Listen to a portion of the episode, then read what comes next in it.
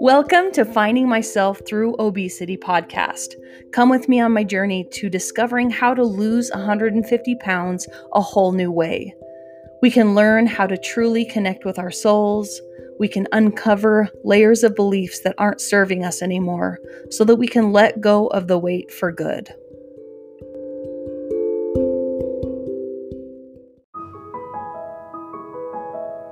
Welcome to Finding Myself Through Obesity. My name is Alicia Black, and today I'm going to be talking about distraction because I feel like I am really distracted lately. So, we've been talking the last couple of weeks about how I started getting in my head about the opinions of other people. And when that started happening, all of a sudden, all of my old beliefs started to creep in. I started having these thoughts like, what's wrong with you? Just judgmental thoughts about myself. And as I started going deeper into that those judgmental thoughts, I've noticed how I'm wanting to be more distracted. So I want to watch more TV. I want to get on social media. I've been watching like murder mysteries and just diving into famous people's lives just because it's interesting and I don't want to look at my own life right now. And so this is all about distraction. And today I had a session with my mentor, Angel, and I wanted to share a little bit about what she shared with me. So I talked a little bit about this distraction that I'm feeling, and it's starting to go back to the same issue that I've had in my childhood of I don't want to be wrong and I don't want to make a mistake. And so this is something that's really, really strong in my belief system and I feel like we all want peace, happiness, and love in our lives. And because I was a child who knew how to get love and acceptance from other people by manipulating the way that I was to fuel my own acceptance from others, I never had to really dig deep and find out who I truly am. And so next week, I'm going to be doing an episode about how to find your truest self. And I'm going to be really thinking about that this week because how do we even know who we are? And maybe that's what this whole journey is is finding out who we are. Without this identity of being able to manipulate people to like me. So for example, I knew exactly what I had to do and be for my dad to accept and not be upset at me and you know, with my kids, I know what to do to get them to love me and to accept me, friends, family members. I get my cues from other people and I act the way they want me to act so that I can get the approval, the love, and the attention that I want. And I'm realizing that I don't have any other skills to go with right now. And so I default back to those things whenever I'm in a mood that's down I am looking for other people to lift me up. And so sometimes, even being sad, sometimes just crying and being sad can get those needs met for me. So I'm trying to be really aware of the things that I'm feeling and what I'm putting into it. But as of right now, I wanted to share that I'm really distracted and I need to work on being more present with my life and I'm talking about this the last couple of weeks and I'm still not getting it. And so I'm going to continue talking about this until I figure it out because if it's something that I'm struggling with, I'm sure it's something that other people struggle with too. And another way that we distract ourselves is by eating too. And so, um, even though I, I have the desire to eat and I'm hungry, things just aren't quite as satisfying to me as they used to be because I know the truth.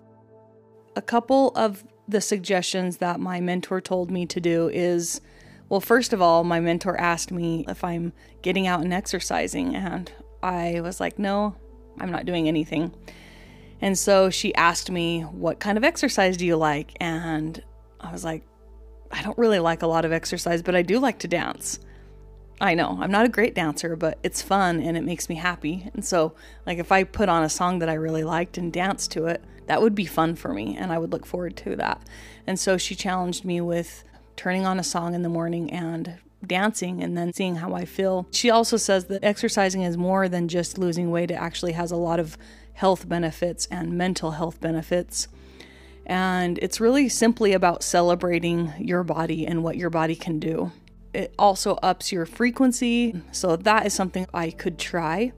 And then another thing she said is to just simply going outside and looking up at the sky and noticing your five senses. So, what do you see? What do you hear? What do you feel? It will help me be more in the present moment. So, I'm going to try and do a couple of these things, see what I notice. And one thing I need to really work on is to be willing to suspend judgment on myself. And I talked about this last week, but I know that I'm choosing to be in this state of mind and I'm aware that I could make a different choice, but for some reason I want to stay stuck in this. And so it must be serving some kind of a purpose. But but also as I'm talking to you, I think maybe it is more I'm just distracted and I'm not letting I'm not allowing myself to be in the moment and feel it because I'm distracting. So maybe I haven't allowed myself to feel it. So, noticing, second thing, willing to suspend judgment, which is something I need to work on. And then the third thing is choose to receive, allow myself to receive the answers. Whew. So, I'm going to be working on that. And so, as I go throughout my week, I really want to learn how to be more present I want to have better thoughts instead of saying what's wrong with me. I want to tell myself that I am capable. I'm capable of getting up and going for a little walk. I'm capable of doing a dance so that I could get my heart rate up and I could raise my frequency. I'm capable of making my kids peanut butter and jelly sandwiches and being okay with that. I'm capable of making a nice dinner if I want and realizing that I have the power in my thoughts and my words and I'm really, really just struggling with that. And like I said, that's what this journey is all about is full on honesty and openness about each week and what I'm going through because I know what I'm going through right now, maybe two or three weeks down the road when I figure it out, I can look back and go, oh, I can see what was going on there. And that's what this is all about unpacking all of the things that we don't want to look at, all the things that I'm trying to distract myself from because I don't want to feel something.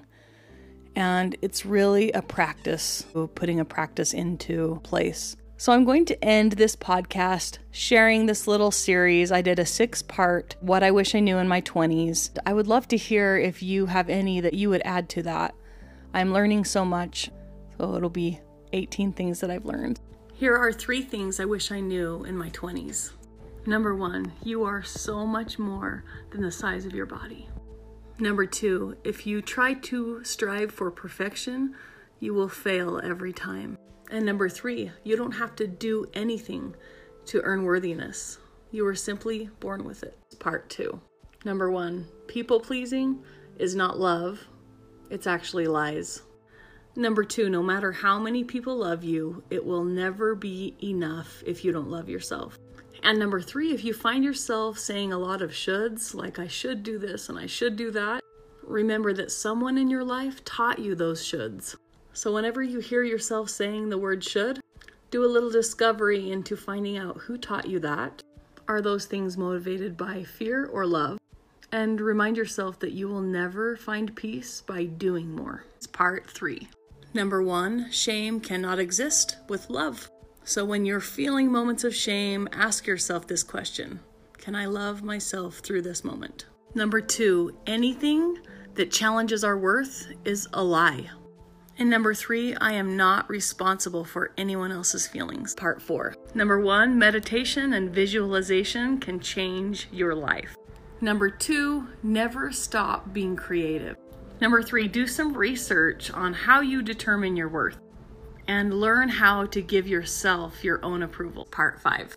Number one, fear based thoughts are lies and they're actually exactly opposite of the truth. Number two, allow yourself to feel your feelings without stuffing them down with food or shopping or social media or whatever thing you use.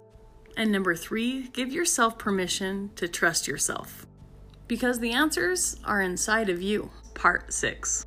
Number one, when you come to a moment where you want to hide from your life, it's a clue that there's something more to look at.